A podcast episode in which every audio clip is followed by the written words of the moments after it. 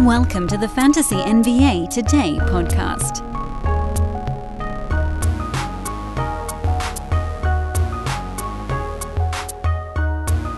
Okay, everyone, it's Friday, and it's a different kind of Friday. Not because the content is different, but because the speed is different. Oh, yes, most Fridays I got time coming out of my eyeballs. Kind of like the weird boogers that were coming out of my child's eyeballs earlier this week. By the way, didn't know that could happen with an ear infection. Now I do. It was gross.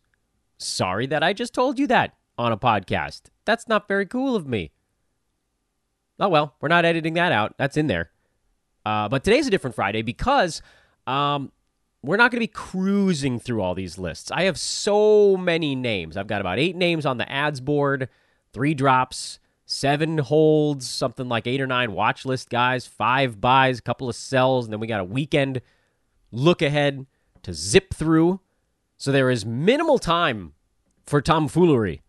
This is tomfoolery free. Yesterday we didn't have any promo on the show, and today we're actually going to have very little promo also because today's problem, which is again a lack of childcare help, is awfully similar, frightfully similar to yesterday's problem, which was uh, different lack of childcare help, and then also animal wellness issues over here. But anyway, welcome to the show, everyone. This is Fantasy NBA Today, a sports ethos presentation.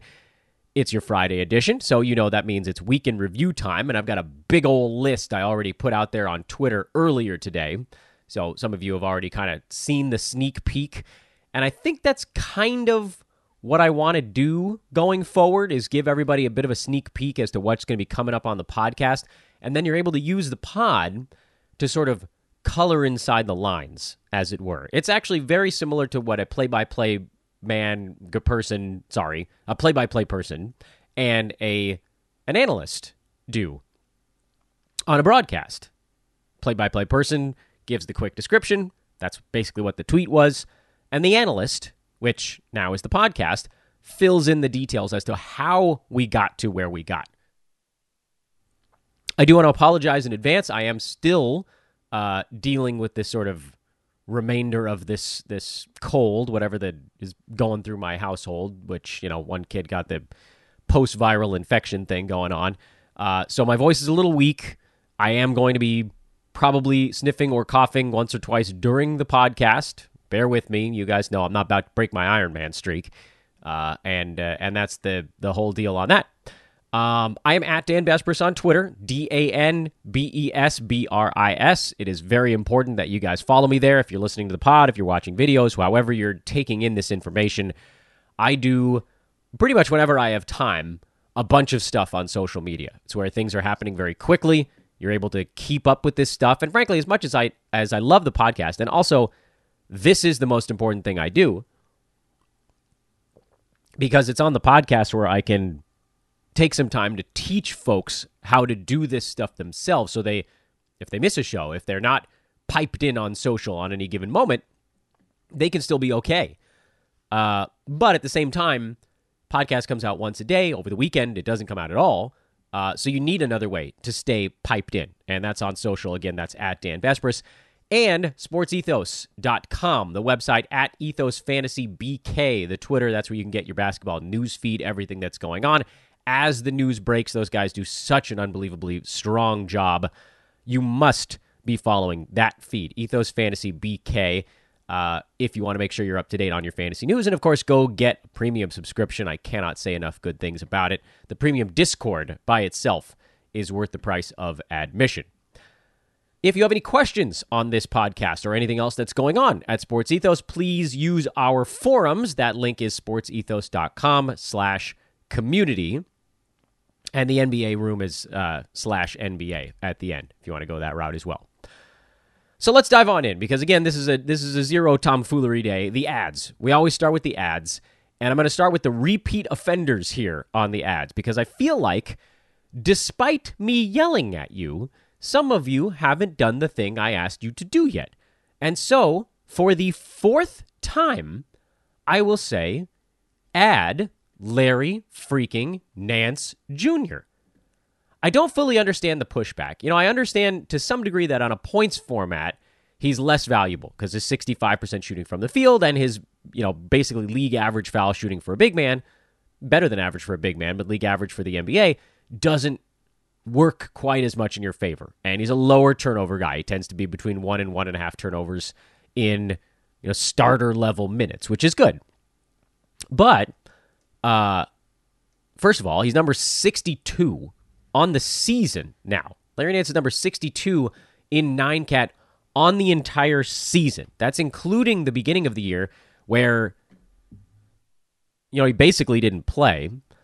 And it also includes that very weird stretch we've talked about ad nauseum here on the show, where the Pelicans played like seven out of eight blowouts. And so he saw, what, 19, 20, 21 minutes in those ball games.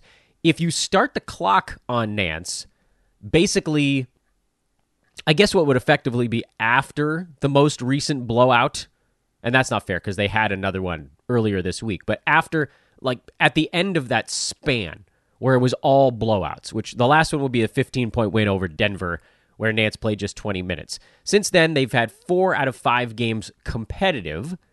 And in those games, he's played 29, 24, 34, 29, or 23, and then 29 minutes in those ball games.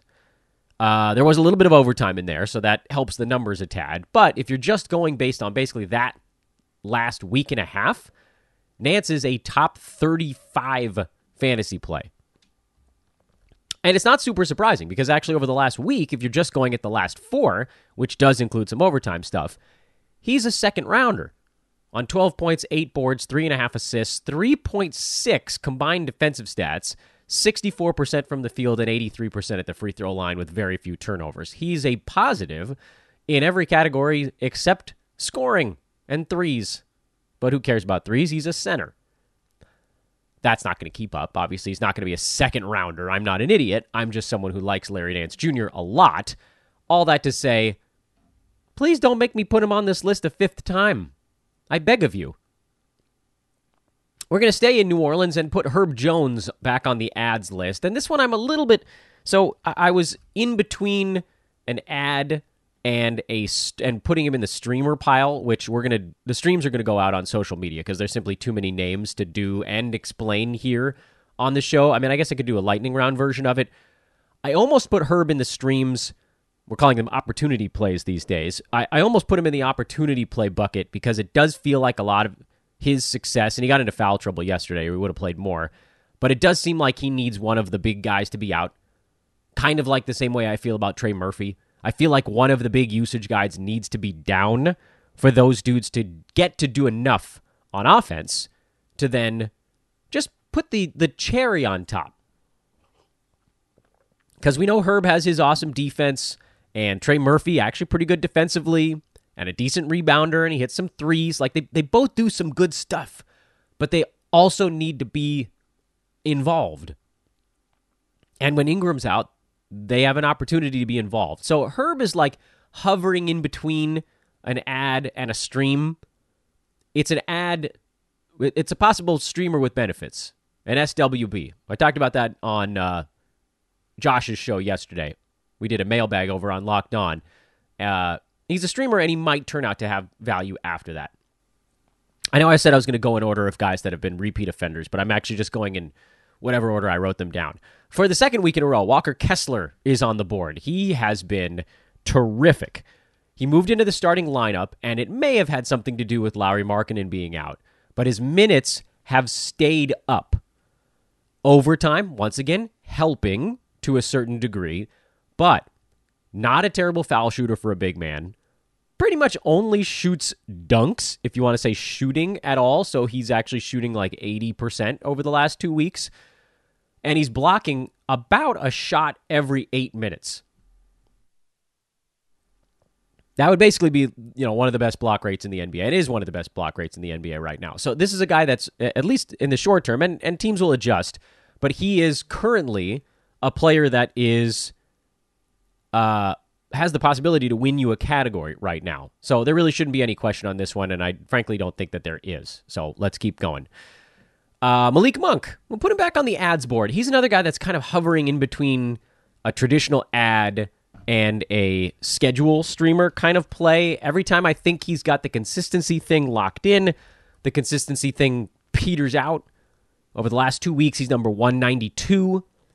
But over the last two or three ball games, he's more like a top 100 play. The problem with Monk, of course, is that things fluctuate heavily based on his field goal percent.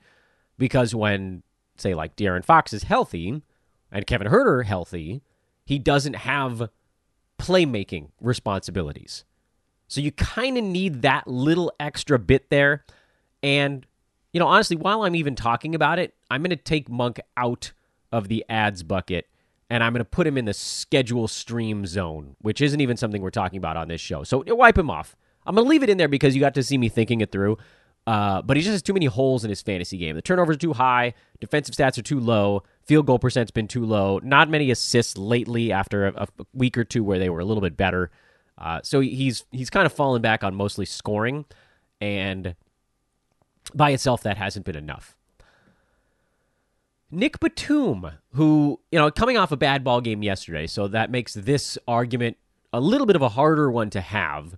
But I also feel like the Clippers kind of wrote in yesterday's game as a scheduled loss back to back against the Suns. Paul George dealing with knee soreness. Kawhi is on injury management. Norman Powell still got his groin stuff going on. They gave Zubac the day off with a knee bone bruise. I mean, the Clippers, I think they sat six or seven guys. So unless they had a really like legitimate chance to win the ball game, I don't think they were going to run Batum into the ground. So I, I believe that's why his minutes were lower on Thursday after they were like in the 30s for about four consecutive ball games. Now, if Thursday's game scared you, gave you the heebie jeebies a little bit, then I, I wouldn't actually be that offended if you watched one more Clippers game that's not on a back to back to see if Batum goes back to his 30 minutes. And if he does, then you play him anytime the Clippers don't have a back to back, and maybe you rest him in those spots. But overall, he's been good enough, and I think he's an ad now until we see an obvious reason for him not to be. Jalen Duren. I don't. Do I even need to talk this one through? Uh, he's a second-time name on this list. He, much like Walker Kessler, he's someone that as soon as he got his, inserted into the starting five, we said, okay, well, like this is a way that now with Kessler, he's back on the bench, but his minutes have been good enough, and his per minute production is so ridiculously high that it actually doesn't matter as much. With Duren, we need the 27, 28 minutes. And that was always the thing with him, where we were watching him get 22, 23, 24 off the bench, but it wasn't enough. And it was like 25 every once in a while. He'd squeeze an extra minute or two out, and he'd be nuzzling up against fantasy value. But as a starter, he's going to play the first seven minutes of a ball game. He's going to play the first seven minutes of the third quarter. So there's 14 minutes pretty much locked in. And then, you know, Marvin Bagley got hurt, so that makes this an, a much easier proposition. But even when Bagley was healthy, the largest number of minutes that I think they'd ever play Bagley in a row would be a dozen. So when you're a starter and you're Jalen Duren, your worst case scenario was 24 minutes. Instead of being more like the upper threshold, now that was the bottom. So 24 was a bad day. 28 29 was a good day. His average number of minutes played jumped from about 22 to about 26. Now, again, 26, close, not necessarily locked in value for him, but with Bagley out, that number probably moves into the high 20s and it becomes a much easier play to make. He is uh, a pretty obvious ad. And then, you know, I put this name on Twitter in the ads bucket, but he actually deserves kind of his own category, and that's the Time Lord, Robert Williams because he's due to make his return from uh, his knee surgery tonight, Friday evening. And, you know, obviously he's an ad if he's on the waiver wire, which he isn't. He's uh, 84% rostered. We've had, you know, plenty of news about him over the last two weeks about him getting closer. So he went from like 60 to 70. Now he's in the 80s. So you're not really going to be able to add him. And it's why when I put this note on social media, I added the little footnote on it that said, uh, like you got to listen to the podcast because there's a weird round reasoning to it. And my actual feelings on Time Lord. Now, you guys know I'm a, a massive Robert Williams fan. I I yelled about him constantly last year as one of the most underrated fantasy plays in the NBA. I love him. So assume this is one of my guys I'm talking about right now. I'm not going to draft him this year because he was hurt and you know, you've had to survive two full months of stash. Uh, and there's going to be, you know, a, another probably two to three weeks of what's basically his preseason So, you know, you're looking at another 60 to 70% of a month until you're getting like full bore Robert Williams. That's a long time to wait. What I mean is, his fantasy game is a Dan Besbris kind of guy. So when I say the following, I want you to know not to take it lightly. Sell Robert Williams. Sell. He will not have this amount of value that he has today going into his return again until after he's at full speed. You could probably get for Robert Williams something right now that's pretty close to what he will be when he's at full speed. Now, you know, what that is remains up for some kind of debate. Some folks think he might get back up into the teens like he was last year. Some folks have him as more of a 20s or 30s kind of guy. Consensus is probably like mid to late 30s. I think he actually probably ends up a little bit better than that. But if you could trade him right now and get someone that's in the 30 to 40 range, you do it. Because even though he might get back to that and or beat it at some point this year, you're looking at mid-January, not mid-December, until you're able to see some of that stuff come to fruition. So this is an opportunity to cash in on a guy you've been squatting on at what is unquestionably the hardest time to sell on an injured player. The day they're coming back, you put in all this time, you put in all this work, and now I'm telling you, throw it away.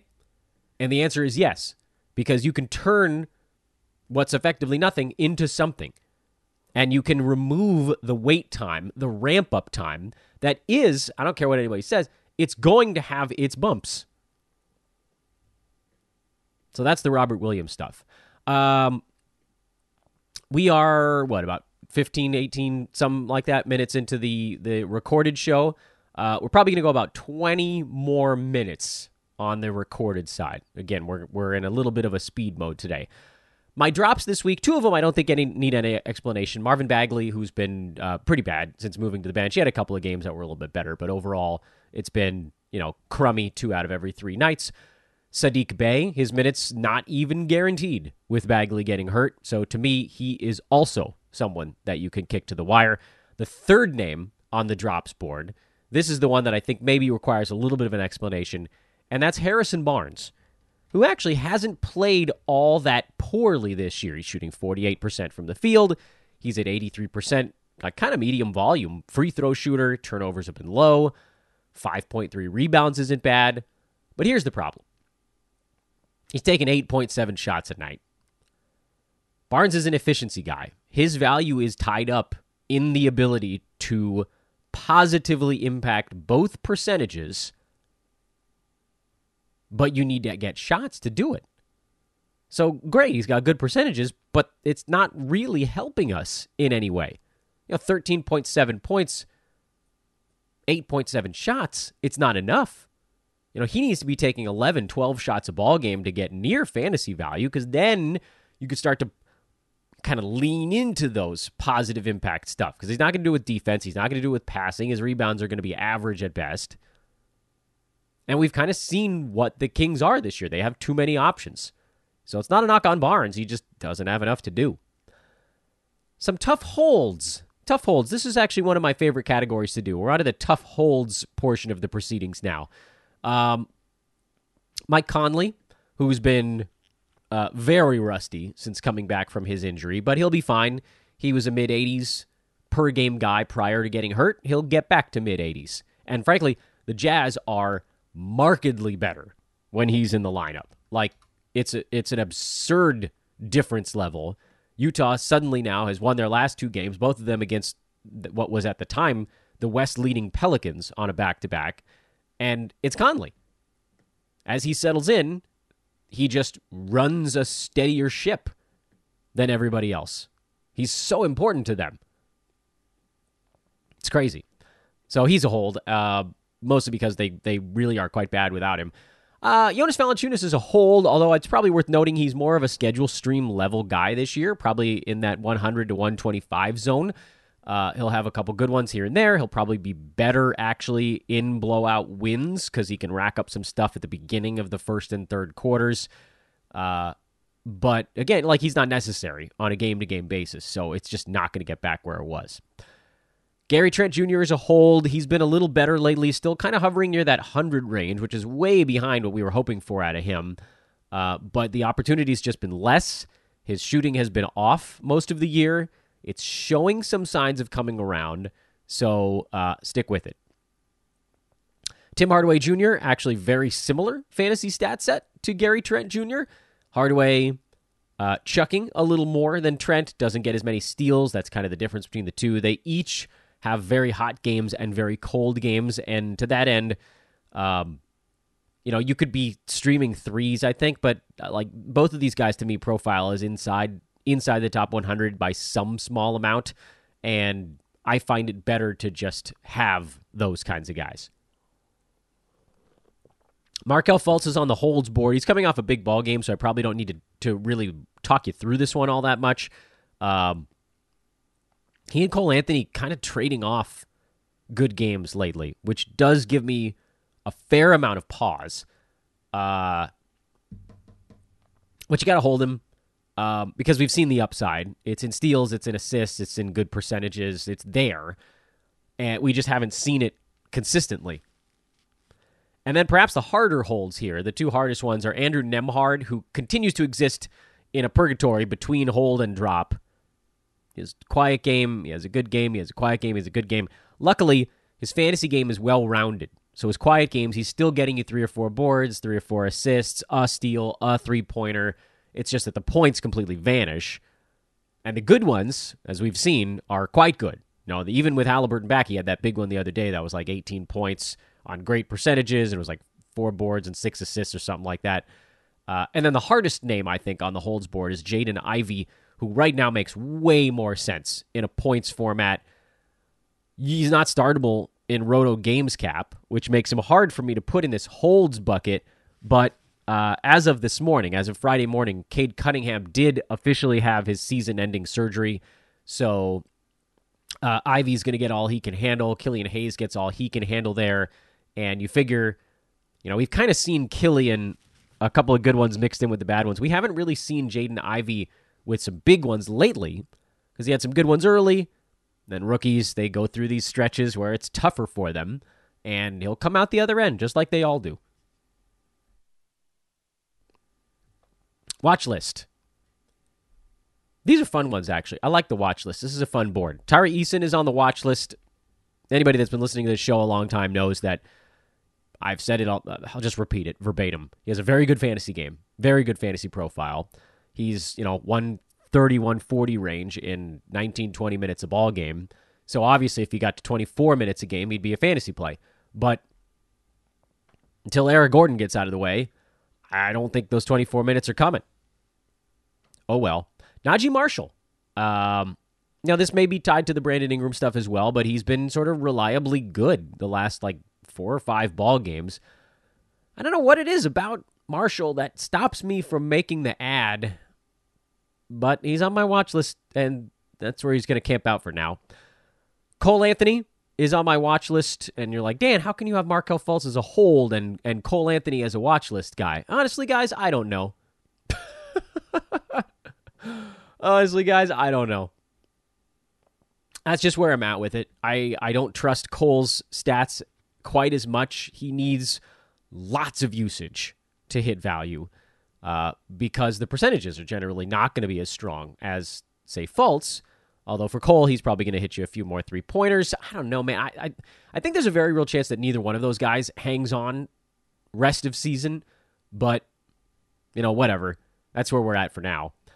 Uh, before I get to the next name on the watch list, I want to remind everybody listening to once again, please do follow me on Twitter at Dan Besbris. There's news breaking. That's what's hitting me in the head because I, I want to like I want to put some res- responses to it on social media, um, and that's where you'll see some of my responses to a couple of guys that it sounds like are probably going to play tomorrow on Saturday, like a Bradley Beal, Kristaps Porzingis, Jakob Poeltl. That's a out of nowhere. Uh, so a lot of really interesting stuff breaking on Twitter right now at Dan Besbris over there. Please, please, please go do find me on social so we can discuss these breaking pieces of news. All right, back to the watch list. Um, I put Alec Burks on the watch list, and this almost feels like the the dude playing the video game that wants 100% completion on it. Um, but in Burks' defense, he's number 144 in 21 minutes a game on the year. He's his minutes aren't really bouncing around very much, but if they ever moved up to like 24, he would probably be a playable fantasy asset, if only because when he's out there, he is chucking like crazy. This is like the least bashful iteration of Alec Burks this land has ever known. He had 27 points in 26 minutes in the last ball game. and he was just out there firing. But he's on the watch list. He hasn't done enough to get above that fray yet. Mason Plumlee is on my watch list. It looks like he might be at the front end of one of those little like one and a half week heaters he goes on where he has like a top 90 10 day stretch before falling all the way back down to the 180 range where he's been the rest of the year. Immanuel Quickley is on the watch list, and he probably will be for the next half decade. But I mean, how can you take him off? He's so good, and his fantasy game is so sweet. But Thibs ain't playing him. Not unless RJ Barrett fouls out, I guess. Alex Caruso's on the watch list. We spent some time on Caruso earlier this week on the pod, talking through how there's a chance he could actually hit 12 team value on just steals alone. But it's a hard ad to make. Bones is on my watch list mostly because, you know, the watch list is mostly guys that are like streamer level, true streamer level, like the 120 range kind of guys where you're like, look, this guy's got three games in four nights. Throw him in there. And KCP is the last name on that board as well. I don't actually trust these guys to do stuff every single ball game, but if you can get them lined up on the right sequence of days, that's how they actually make sense for your fantasy team. Some buys and sells. Uh, the biggest buy on the board right now is Khris Middleton. Khris Middleton, uh, he had a good first, you know, one or two games back, but he's super rusty and he's playing through his preseason right now. So the really bad ones are going to be extraordinarily bad. But he's still Khris Middleton and he's going to be fine and he's going to be the same old Khris Middleton. So if you can get him for like, I mean, I don't know what you could get him for, 60 range right now, Kyle Lowry, Spencer Dinwiddie, D'Angelo Russell, anybody in there might get it done. Uh, Trey Murphy, somebody's big into Trey. I don't know if any of those names actually make it happen. Middleton's name has a little bit more girth to it. Zach LaVine is 72, although I do still think there's a chance his field goal percent comes around possible offers here for Middleton. Chris Paul is a buy low. Nobody trusts him at all. Even after a good ball game yesterday, still nobody trusts him. Why y'all hate my guy Chris Paul? He's at 37.5% shooting. That's going to come up by 10% probably the rest of the way. He's a monster. Chris Paul is going to be a top 30 guy the rest of this season. I feel almost 100% confident in that. So go get him. And we ran a bunch of polls on it, so it's not that hard to get. 50 range guys are getting it done. Brandon Ingram was getting it done. Jerami Grant was getting it done in some spots. John Collins was getting it done in some spots. Not all of them, but some. I put Bol Bol on the buy board because I do think there's a lot of panic selling going on, although some of that probably tapered off after his last ball game was a better one. Prior to that, earlier in the week, there was a chance you could get Bol for like a 75 range guy because everybody saw a few bad games and assumed that meant the rest of the year was going to be terrible. So it's a lot about, you know, the buy and the sell stuff is a lot about reacting to what the community sees and feels. Right now, the community feels like Khris Middleton is taking a dump on their fantasy team. So that's why he's a buy. I threw Scottie Barnes in there as well, almost because I I just kind of like missed putting him on there for a few weeks, but he's been terrible. And even though I don't think he takes a big step forward this year, he should get at least most of the way back to where he was last season, at the very least. A couple of sell board guys on the uh, on the the docket here. Jalen McDaniels. I put him on there, but then as soon as I did it, I was like, "Eh, I'm going to buy it on Jalen McDaniels." so forget it. You know, let's let's go somewhere else. You're not going to get anything for him. And then I thought maybe you could get like a Jarred Vanderbilt, who's not a super sexy name, but he does at least have rest of season appeal in a way that Jalen McDaniels probably doesn't, given Gordon Hayward is on his way back. By the way, you should probably add Gordon Hayward. I'm not that excited about it, but you should probably do it.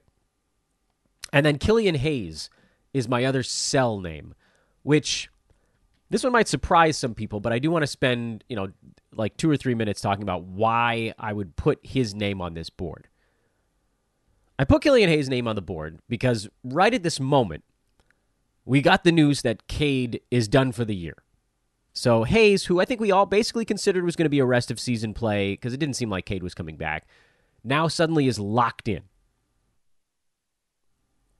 I think it feels like Killian has been crushing it, right? If you think back about his ball games, he had a couple good ones mixed in there. There's a lot of talk about how he's blossoming here in this new role. But over the last month, in starters minutes, 29 minutes a ball game, he's right around the edge of the top 90. Because his field goal percent is pretty low. His free throw percent isn't very good. I'm expecting his turnovers might even go a little bit higher. The other stuff is okay. You know, 1.2 steals, 7 assists is nice. Doesn't hit that many threes. Every once in a while, I'll have a game where he hits five, and then he'll go two or three days where he hits one in a row. There's this is the power of the assist category, and it's why Markelle Fultz is still continuing to get held on teams, and it's why Killian Hayes. Everybody's like, all right, well, he's you know he has arrived.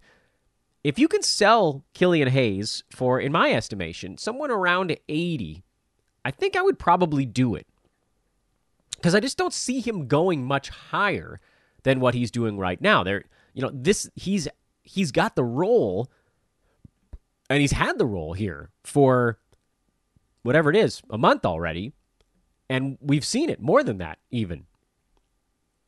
So who's floating around in that range that maybe you could try to attack uh, with a Hayes? Um, Marcus Smart is number ninety. I'd rather have him over Hayes.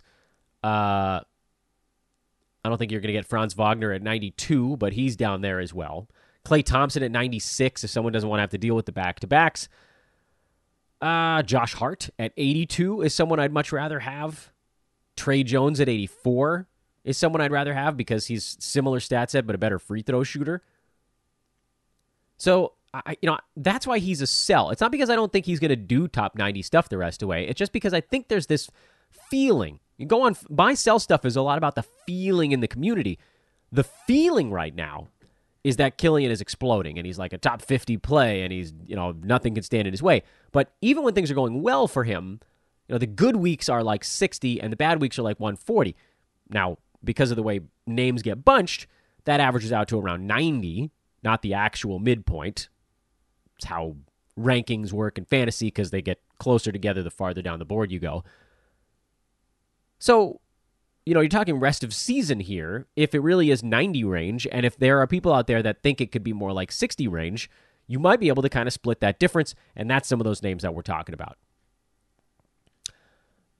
I promised you a uh, promo free episode of the show. Normally, this is where we would go into a bunch of stuff on Manscaped or ExpressVPN or Thrive Fantasy. But instead, I'm just going to remind you each of the promo codes at those locations. We're not going to do the full reads today because, again, I am on a very, very tight schedule.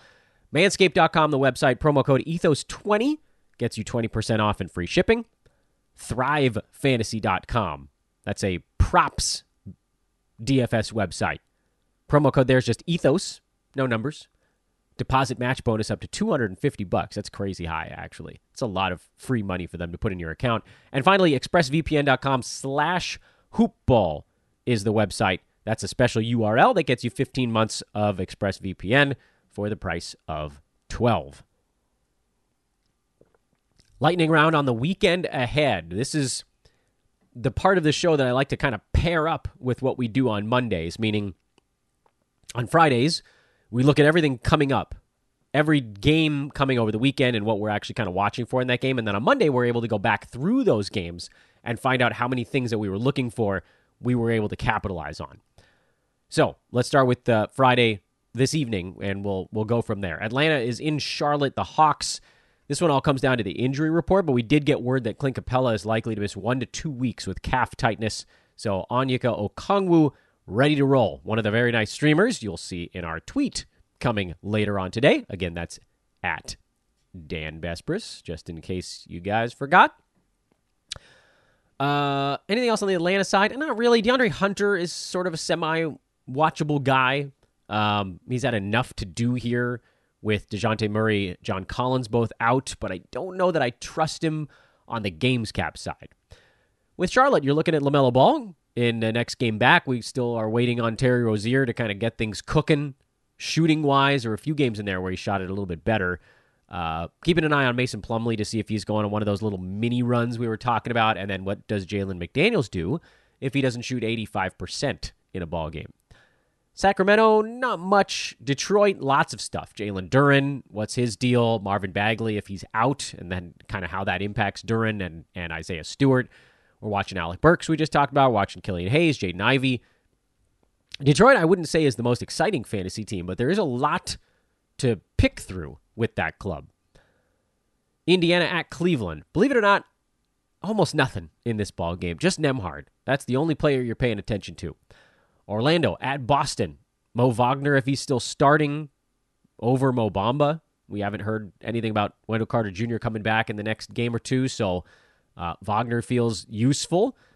And then the Fultz Cole Anthony stuff that we also already talked about earlier in the program. Boston's a very important one. I'd, I'd love to see what this one looks like. Time Lord making his return. I assume he's going to be on a pretty damn strict minutes cap, so that makes him tough to play on the roto side. And then Al Horford is expected back from COVID and a personal absence. I believe it was the birth of another child. I might be getting that wrong. Um, but he should slot back in as the starting power forward. And then with Time Lord on a, a low minutes cap, he'll get quite a few minutes at center as well. Warriors without Steph Curry for a few weeks. That's kind of bury the lead, I guess, on today's show. Steph is out for a few. Uh, Donte DiVincenzo should have a really good opportunity here with no Andrew Wiggins either. When Wiggins comes back, I don't know exactly what we're going to do with the Warriors, but we'll kind of, I think, probably watch a game and then react as opposed to proact on that type of thing. But right now, you know, I don't see a universe where Donte doesn't get a bunch to do at least before Wiggins comes back. Philly, provided uh, Melton is healthy, then uh, nothing really to watch there. Brooklyn, TJ Warren's minutes. I love that they haven't played in a while. I mean, I don't love it because I have Kevin Durant everywhere, but I love that they haven't played in a while because everybody's still kind of forgetting that Warren exists after he came back. And they've been playing him very low minutes because he hasn't played basketball in two years. But if that number starts to tick up to 22, 23, 24, we might want to get out in front of it. Close watch on TJ Warren's minutes count. Toronto, uh, no OG Anunoby here for another couple of ball games. So does Thad Young get the start? How much do we do with Chris Boucher? Probably can stream those two guys, but it's iffy. Should be a, a little bit more of a high scoring game against Brooklyn than the last couple for Toronto, so maybe that helps.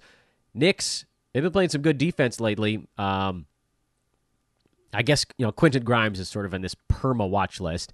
Chicago, we talked about Caruso. You can put Patrick Williams on that board of guys to keep track of with the Bulls as well. Minnesota, uh, I think we have a pretty good feel for what they are with no KAT, so nothing more there. Oklahoma City, Jalen Williams is the guy you're watching. Do the minutes really fully get locked in, and does it matter? You know, that's the other thing. And I, again, I know we're on this tight schedule, and I, I want to try to get us out of here in the next two or three minutes. But even lately, where the minutes do actually feel pretty safe for Williams, he still hasn't been a fantasy asset. Uh, he's number 131 in 33 minutes per game. I mean, they can't really go up from there, can they? And that's shooting 62% from the field because he just doesn't rebound very much. Scores a little, not super aggressive taking shots. So I don't I don't really know where the value is going to come from with him you know, he makes sense. Uh, they've got a back to back, so I guess scheduling wise, you're in a pretty good spot there. But if you're thinking games cap, I don't, I don't know that that actually works. Portland, nothing. Dallas, just you know, w- like which Tim Hardaway Jr. are you getting on a given night? Denver, not much. Uh, Michael Porter Jr. practiced lightly, so he's not ready to go yet. I keep thinking guys are going to make their return against the Lakers because that's what always happens, but nope, not the case in that one. Uh, and then the Lakers, you know, kind of nothing there either. click the clock forward to Saturday. Washington. If Beal is back, that probably blows up Monte Morris and Deni Avdija. And if Porzingis is back, then it definitely blows up Daniel Gafford. They're in LA to take on the Clippers, who will likely have at least Kawhi Leonard back. Uh, his thing was being listed as injury management. That wasn't necessarily the case for all of the other guys that were out. I think Zubac was actually hurt.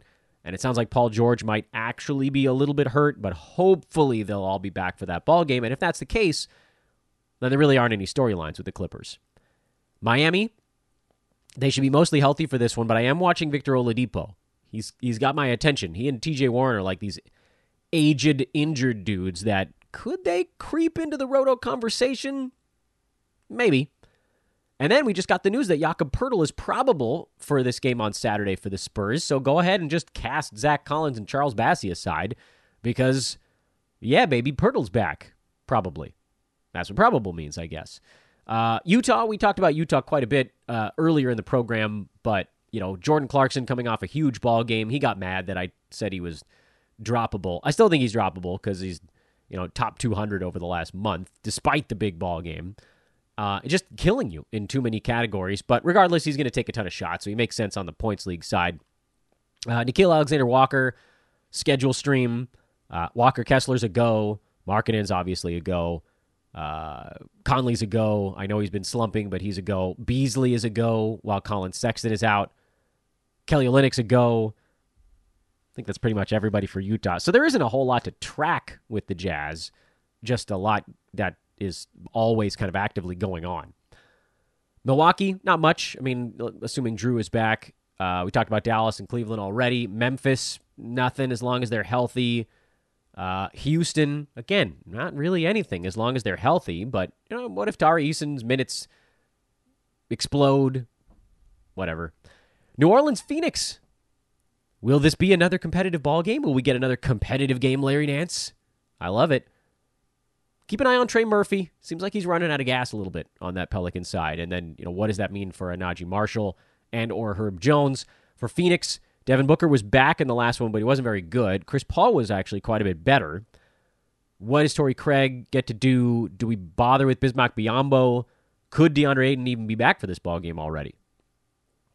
And then as far as Sunday goes, uh, trying to figure out if any of these teams don't go. I think it's most of them. I do this thing. I do the same damn thing every time. Uh, Orlando, Boston, New York, Indiana, Golden State, Toronto, Brooklyn, Detroit, Chicago, Minnesota, Charlotte, Denver, Washington, LA. Yeah, I think we talked about all these teams. Yep, we're good. Beautiful. And that is your weekend look ahead lightning round. And that is your episode of Fantasy NBA Today, this Friday weekend review, weekend preview edition back around with you again on Monday. We'll do a lightning round. We'll wrap it all together. Please do continue to find me on the Twitters at Dan Besbris. Hit me up if you want to be a part of our mess over here at Sports Ethos. Uh, or email roster at sportsethos.com. We'd love to have you come aboard. And please, whatever you can do to continue to help spread the word on our site as we continue to grow into other sports and adding more things all along the way. That's, you know, retweets, likes, shares, five star reviews, whatever you guys can do. I'm not asking you to spend a cent on any of that stuff. Uh, just keep helping us grow. I'm Dan Besbris. Have a great weekend, everybody. This is Fantasy NBA Today, a Sports Ethos presentation. Talk to you guys on Monday morning.